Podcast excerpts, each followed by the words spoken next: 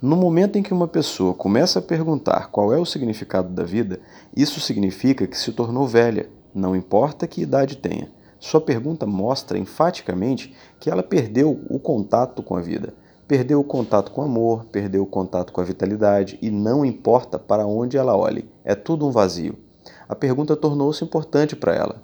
Por que está vivendo? Na verdade, ela morreu. Sua vida é póstuma.